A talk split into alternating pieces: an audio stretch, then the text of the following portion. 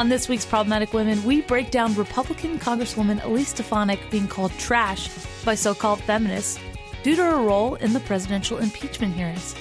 After continued pressure from LGBT groups, Chick fil A pulls funding from Christian organizations, the all female Charlie's Angels reboot flops at the box office, and Justice Kavanaugh accuser Christine Blasey Ford wins an award for courage from the ACLU.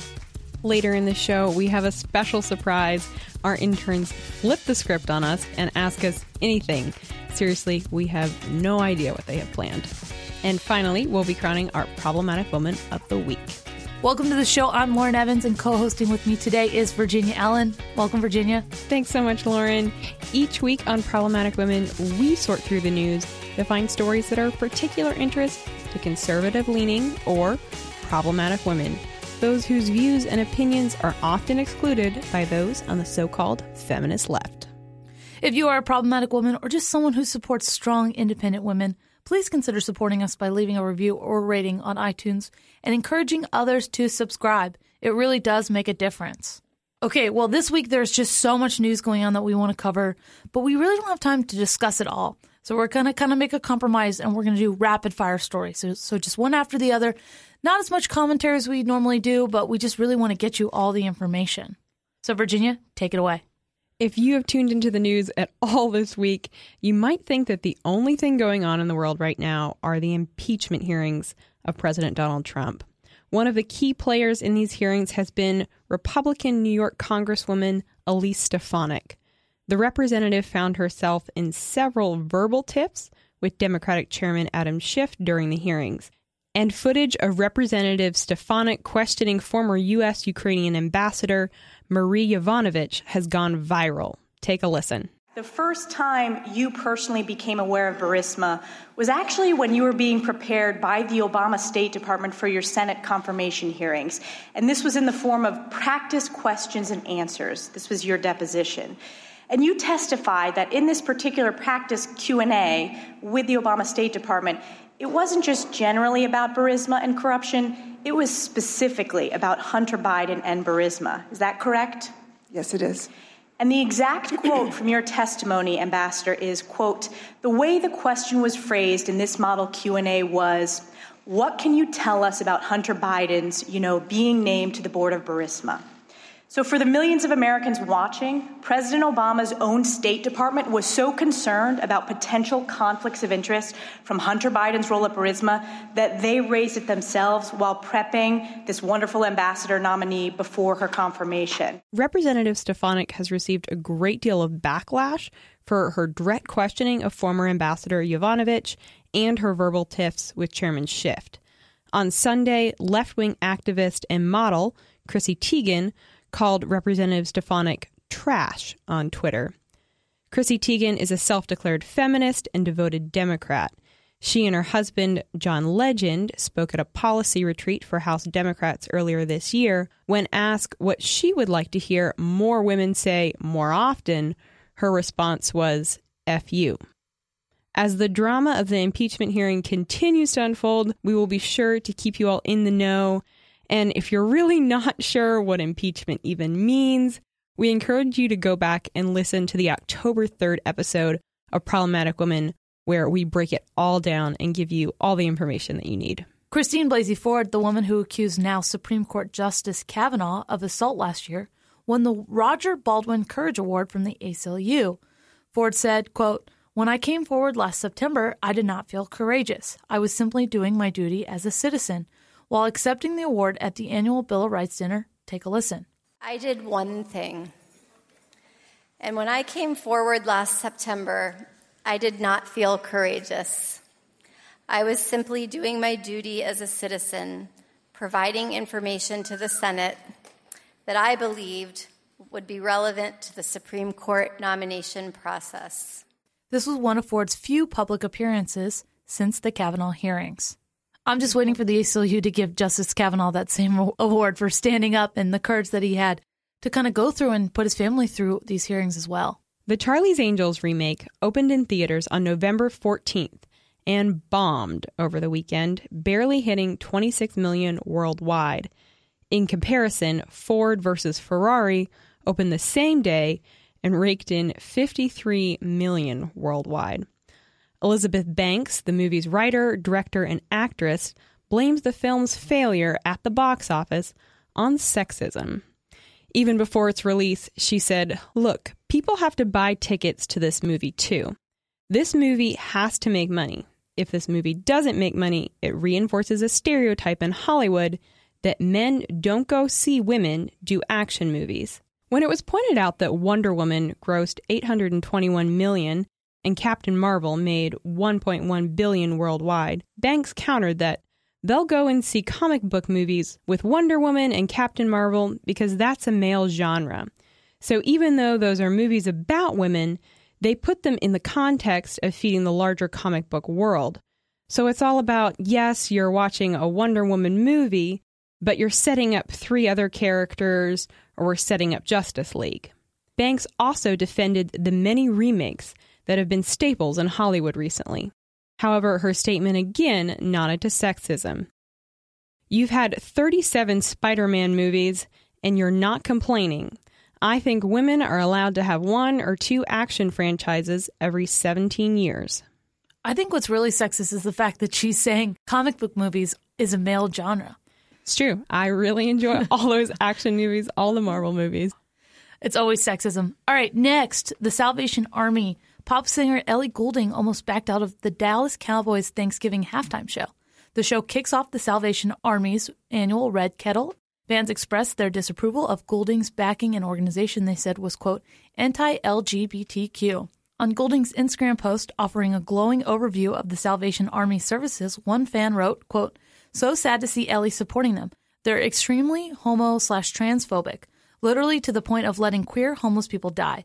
Goulding responded to the comment saying, quote, Upon researching this, I have reached out to the Salvation Army and said I would have no choice but to pull out unless they very quickly make a solid, committed pledge or donation to the LGBTQ community. Supporting an anti LGBTQ charity is clearly not something I would ever intentionally do. The Salvation Army responded to the controversy saying, Quote, We'd like to thank Ellie Goulding and her fans for shedding light on misconceptions and encouraging others to learn the truth about the Salvation Army's mission to serve all without discrimination.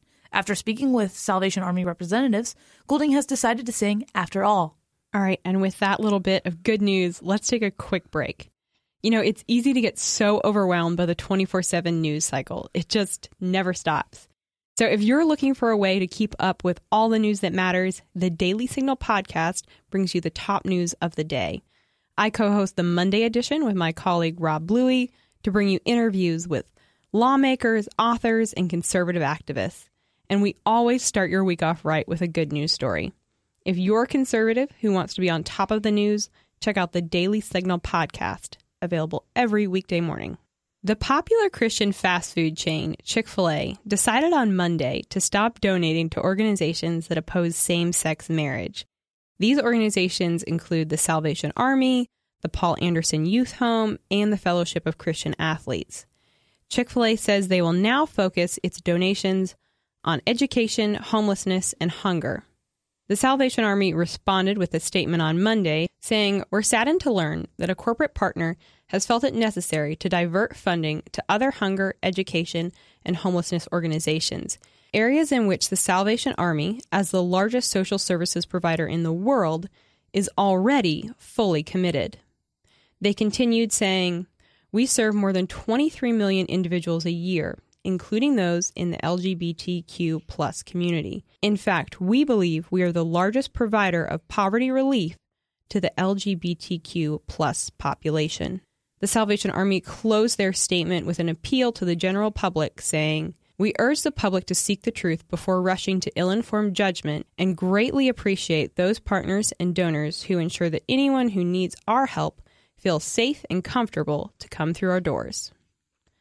All right, Lauren, do you think that Chick fil A pulling out and no longer donating to the Salvation Army and other similar organizations, do you think that's going to affect their sales? I mean, will people stop eating Chick fil A chicken because of this? I hope so. I really don't want to stop eating chicken nuggets and Chick fil A sauce, but that's the capitalist response, right? If an organization does something that you don't like, you vote with your dollars. And this is really disappointing to me because the left has everything. You know, they have Hollywood. Besides Kanye, they have the music industry. They have Taylor Swift. We have Chick Fil A. It was like our one thing, and and now we don't. So it's it's just really disappointing, and it's kind of like a battle loss in the culture war, where it seemed like Chick Fil A was kind of the one organization that would stand up for their values and not kind of care what anyone else said.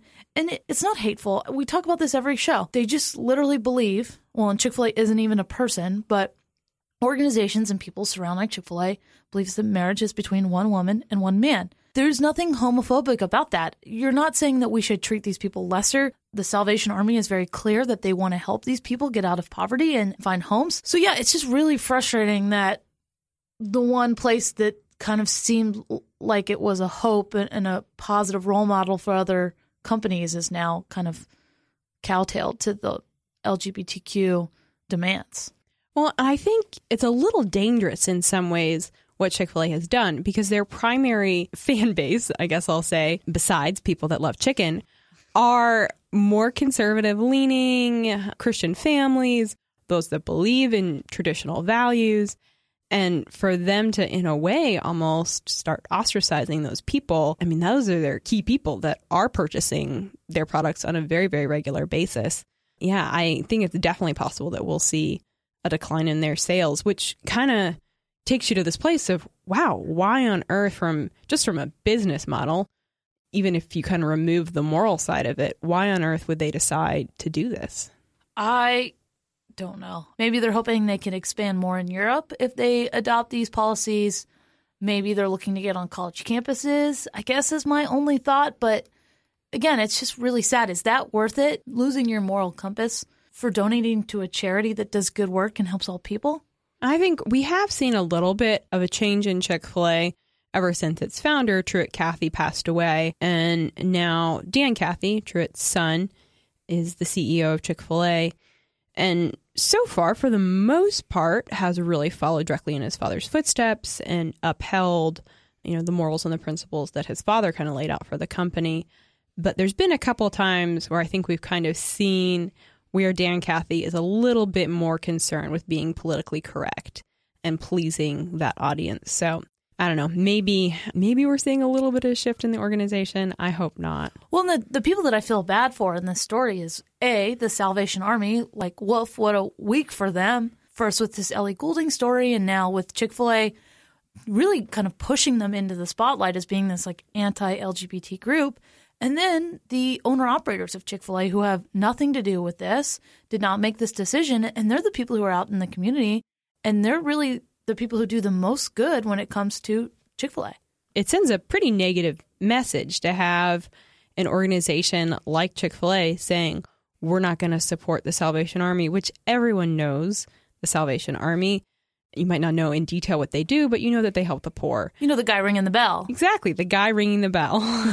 so uh, it's it's definitely disconcerting to see this kind of play out on such a large scale. Two organizations that for all intents and purposes, have seemed very, very aligned morally to all of a sudden now be going head to head a little bit. So, Virginia, why do you think this is important? Do you think this is kind of one more domino to fall and this is just going to keep continuing to happen? Or do you think this is just kind of a random blip? You know, of course, I would love to say I think it's a random blip, but no, I, I think this is something that we really need to pay attention to as a culture. That when you do see these institutions, these organizations, that have kind of been on the forefront of traditional values, when they start to falter, that's a really dangerous time in history. Uh, and it's something that we need to pay attention to. And we need to make our opinions known that, you know, it, it's not okay and that it is okay to have standards, to have moral standards. And even if those are not popular, that doesn't mean that they suddenly become less true. All right, Lauren, the most important question to ask Will Kanye West have to rewrite Closed on Sunday? I mean, it really does. It creates a market, maybe Popeyes, maybe Cracker Barrel, closed on Sunday. You're my chicken and dumplings. But they're not closed on Sunday. Doesn't make any sense. uh, well, if you can think of a restaurant that's closed on Sunday that could replace Kanye West's closed on Sunday Chick fil A song, please let us know. This is really the the issue pressing America right now. Thank you for your insights, Lauren. Always profound. All right, we're going to take a quick break, but stay tuned. Our interns are going to join us in studio and they're going to ask us some questions that we have no idea what they are. So It's going to be really interesting. be real- I'm a little nervous. Me too. All right, stay tuned. Do conversations about the Supreme Court leave you scratching your head? If you want to understand what's happening at the court, subscribe to SCOTUS 101, a Heritage Foundation podcast breaking down the cases, personalities, and gossip at the Supreme Court. All right, welcome back. We are joined by Kiana Stedman and Kara Brown, two interns here at the Heritage Foundation. But these ladies are not just any old interns at Heritage. They play a super critical role every week in making sure that problematic women is successful. They help us find a ton of the stories that we talk about on the show, the topics. They do write ups, help us with the scripts. So they play a, a critical role in making sure that Lauren and I are set up for success every week. We couldn't do it without them. And we decided this week that we wanted to have them on the show, but do something a little bit different. Lauren and I have given them permission to ask us absolutely any question. So Kara and Kiana can ask us whatever they want. We have not seen these questions. We have no idea what they're going to ask. It's a little terrifying, but uh, we're just excited to have a good conversation. So I'm going to hand it over to Kara and Kiana. So I'm Kara Brown, and I'm the multimedia intern. And I'm Kiana Stenman, and I'm the General Communications intern. The first question that we wanted to start off with is this is a light one. So, what is your favorite type of music that you like listening to? So I graduated high school in 2009. So I was 16 in 2006. And I never grew out of my emo face. I still love really whiny music. Um, I, I branched out a little bit. I listen to a lot of Christian music, but I find kind of the intersection of the two. Uh, I also love country music. So pretty much any music that everybody else hates, I love. Really sad. But I also really love the Greatest Showman soundtrack too. That's Oh, what, that's, what I love to that's watch. such a good show. So So good. Yeah, you can really sing along to those songs. Uh, so I have always loved a lot of just the great Christian music that we have today. I feel like Christian music has improved so much over the past 15 years. So things out of Bethel and United Pursuit, um, love all that. And in college, I got really interested in sort of like folky, more chill music. I guess you could say indie. So I do kind of fall into that millennial box with, you know, Mumford and Sons and John Rector and Josh Garrels and all those people are great. And we're also still really into the Kanye album. Listen every day. Okay, the next question we have for you, a little bit deeper. But what is something you have overcome that has really shaped how you view life? Just a tiny bit deeper. Just a little. Just a little. All right. I'll go first. Um, so when I uh, was in second grade, I was diagnosed with dyslexia, and so school was super challenging for me. Uh, reading was really hard, and most most assignments in school that would take kids, you know, twenty minutes would take me forty minutes. Everything was just harder and more challenging. Um, so from a really early age, I just kind of had to get used to the fact that everything would take me longer, and I would just have to kind of be okay with working harder to get to the same place as my peers. Um, and that was something that when you're a kid is super, super frustrating. Looking back, I'm thankful for it because it really taught me from a young age the importance of hard work and just kind of like, all right, if I want to do well, I'm going to have to work hard. And eventually, school did become easier and got into more of like a rhythm and a flow. But uh, it was definitely in those early years of really learning how to be how to be persistent and put my head down and get things done that that now I am thankful for. So when I moved up to DC, it was supposed to be an internship for the summer and it turned into a full time job.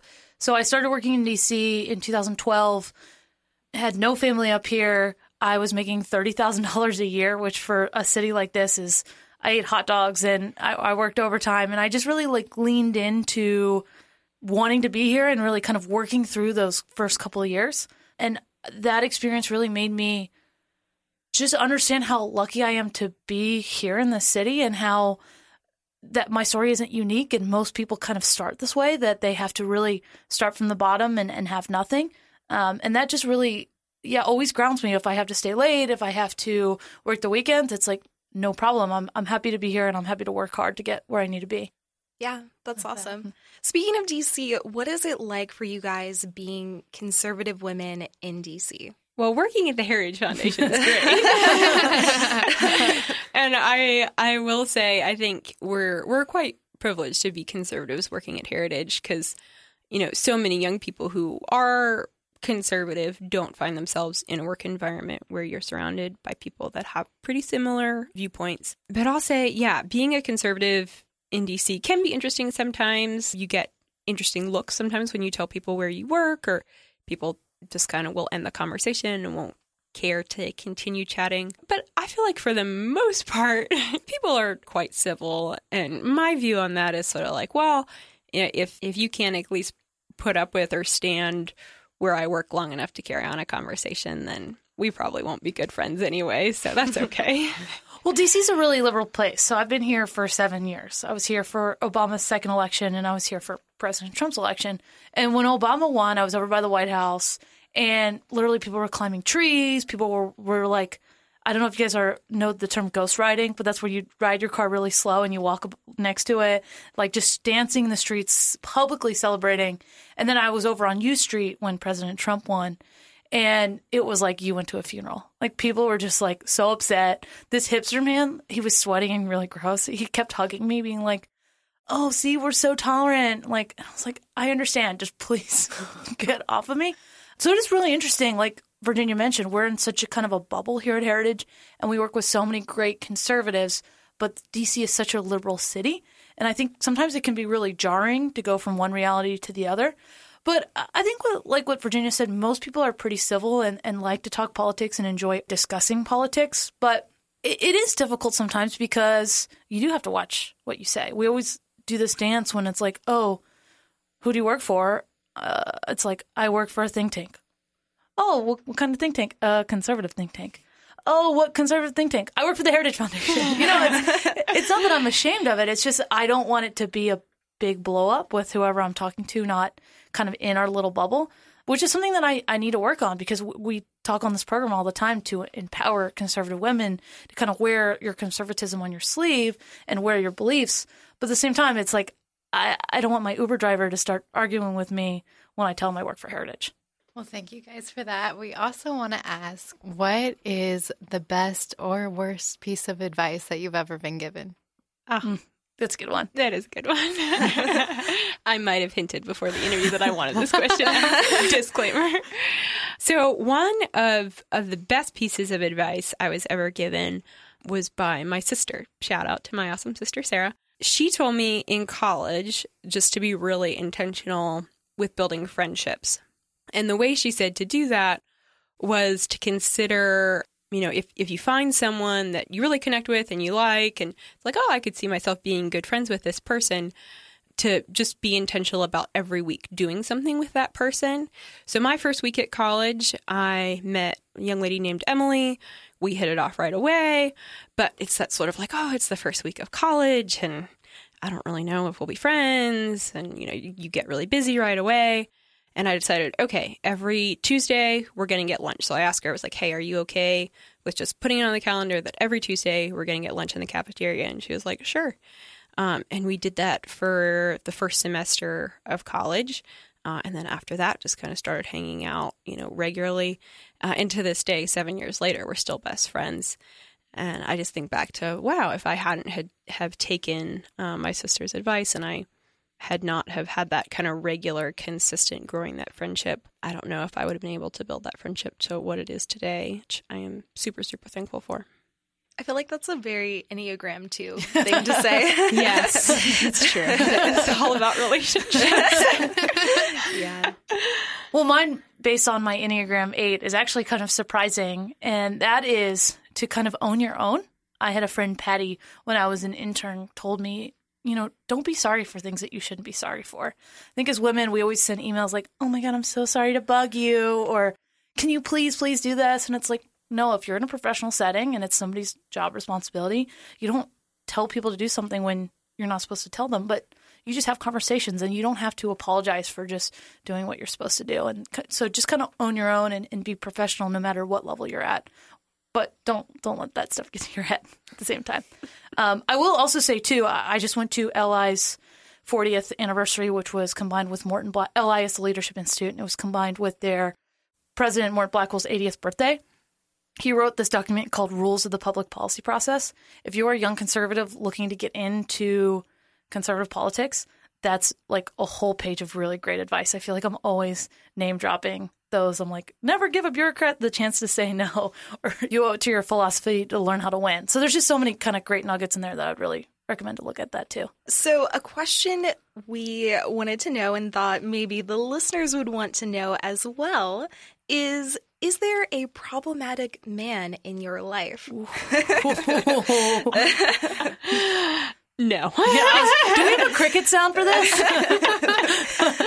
Uh, yeah, no. So this is a subject that I talk about super regularly with my friends. Lauren and I often find ourselves in conversations about this. But the DC dating scene is challenging. It really is. There's so many professionals that are just very, very focused on their careers and quite frankly really aren't interested uh, in pursuing women. And I think as well, just our generation, this is something that they struggle with. Uh, from talking with friends that live all over the country, uh, many of them are quite disappointed by the fact that just men aren't asking them out. So, all that to say, right now, there is no problematic man in my life. Hopefully, one day. Yeah, there is actually more single women in DC than single men. So, just based on kind of free market thinking, we're outnumbered. but also, too, I think when you add kind of this, if you hold certain values, you know, for example, Virginia and I, these Christian values, it, it kind of adds another layer of complication on top of this where you really have to get to know people before you can start dating them, which obviously you should do anyways. But there's so many kind of there's the term RINOs, but you know, like Christian and name only people in DC that it's hard to really start talking to people until you can really know kind of their heart and know where they're at. And it just kind of makes this like sense of awkwardness on your first date where you know, you can't be like, Do you go to church every Sunday? But it's like, you know, uh, mine always is like, do you have a Bible study group that you go to? So you're, you're just trying to figure out kind of where, where people are at. To kind of tag along to that question, um, you guys are both people I look up to. So I'm just wondering how you find like contentment and purpose during that season of singleness. Um, not always super well. it's definitely it's definitely a balance and a little bit of I would say an up and down, but yeah, I, I think for me, it's number one, realizing that the season that I am in a, as a single woman is incredibly unique. Uh, and I need to take advantage of the fact that, you know, on any weekend, I can pick up and go wherever I want and I don't have to, you know, check someone else's schedule or make sure that's okay. Right now I can, you know, choose to be investing my money anywhere that I, you know, want to or uh, so it's it's that amount of freedom that it's like okay this this actually is really special. Let me be pursuing the things that i want to be pursuing right now. Maybe making sure that i'm continuing to grow as a person in my faith. But certainly there are there are moments when you know you come home at night from a long day and it's like wow it'd be it'd be nice to be coming home to someone. But it's just kind of always going back to the okay but i am really blessed in what i have and the freedom that i have in this season. So let me enjoy it while i have it and I think too, it, it's kind of separating yourself. Your your identity is not in who you're dating or who you're married to, and kind of understanding that. And I think it's something that's easy to forget, and to to remind yourself that married people aren't necessarily happy just because they're married, and people in long term relationships aren't necessarily happy just because they're in a long term relationship. And you know, it's just always easier looking and seeing that the grass is greener on the other side.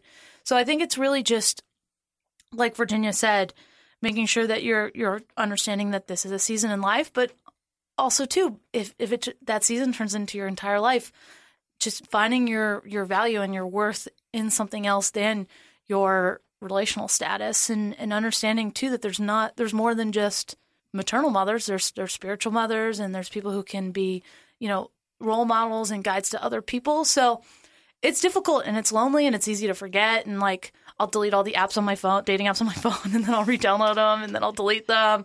But yeah, it's just taking time to for yourself and working hard and valuing your friendships. So, you guys have mentioned your faith a couple times on and off in the podcast. How would you say that has affected your perspective as far as what you do for your job, your perspective in other areas as well?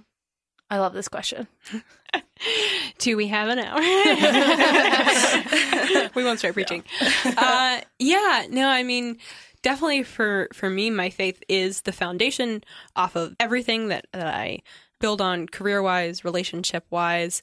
You know, when I'm facing a, a, decision in life of, you know, should I walk down this road or, or this road? That's always something that I take to the Lord in prayer.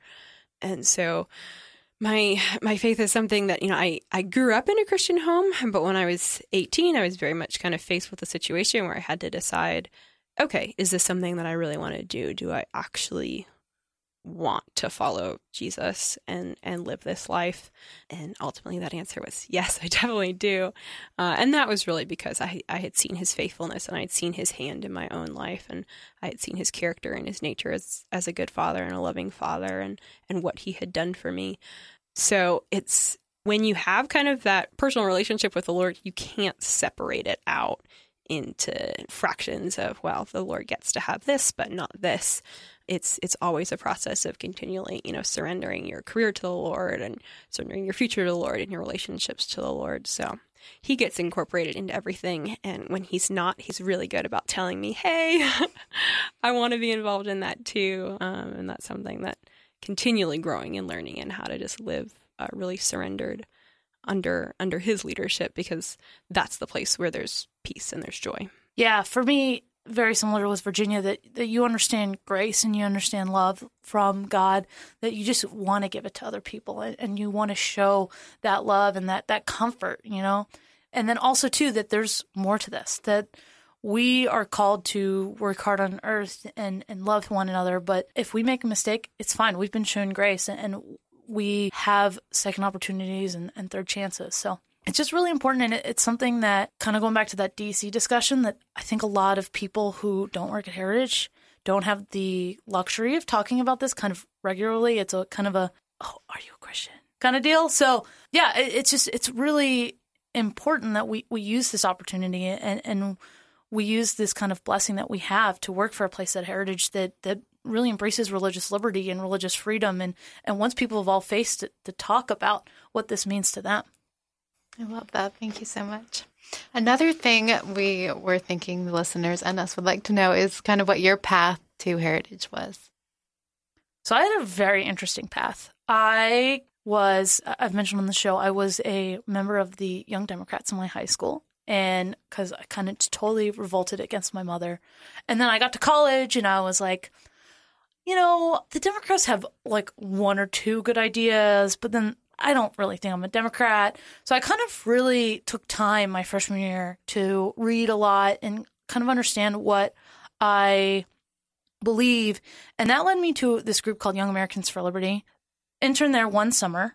And then I went back to school and I actually was just thought DC was going to be one summer, was going to intern for Universal and that was going to turn into NBC and I was going to move to New York and work in television.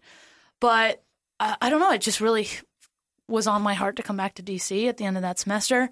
And I did. And I loved it. And I made even better friends. So I, like I mentioned before, I ended up staying. I worked for Cato for a little bit. And then I went back to Young Americans for Liberty, where I worked for three and a half years. And at that job, I did literally everything. I did field organizing, I sent their emails, I planned events all over the country for them. And it was just this really great experience that even though it wasn't technically in my major, I learned how to use Google Docs, which I'm obsessed with, and I, I make a Google Doc for everything. Uh, I made a lot of really great connections. I learned how to cold call people and organize large groups of folks. And it was just God put me in the right place, at the right time to really kind of learn organization and learn how to work hard, and then move me to Heritage, where I then got to use what my degree was in, in terms of video production and audio production. But then I also had kind of this subset of skills that really was able to elevate me and elevate the team that I worked on here at Heritage. So my route was a little bit more direct. but uh, after college, I graduated and I moved to South Africa for a year and worked with a small nonprofit over there doing ministry. Uh, and volunteer work. And then uh, after that, I moved back to America. And like six weeks later, uh, moved to DC. And I had gotten an internship with a really great small nonprofit. And then a door opened to intern at Heritage. So I interned at Heritage and then from there applied for the job that I have now um, and was incredibly blessed to get that job. And it's been so fun being at Heritage because, I mean, obviously you're in this environment that so many amazing people and wonderful people, but then you're just given a lot of opportunity to kind of grow, to to try new things, and uh, it's it's just been a lot of fun. So, what would you say is your most controversial opinion? And this doesn't have to be something serious if you don't want it to be. All right, so I'm not going to go serious at all on this. Boneless chicken wings are still chicken wings. I've had many long debates with friends over this. I do not like bones in my chicken. I want to just easily be able to bite into the chicken and eat the chicken. Boneless wings are still wings. So even taking politics out of the equation, I really don't like Taylor Swift. I don't get her music. I think it's kind of annoying. I think they all kind of sound the same. Yeah, so I just never got the Taylor Swift craze from Like not even the old Taylor not Swift? even the old Taylor Swift.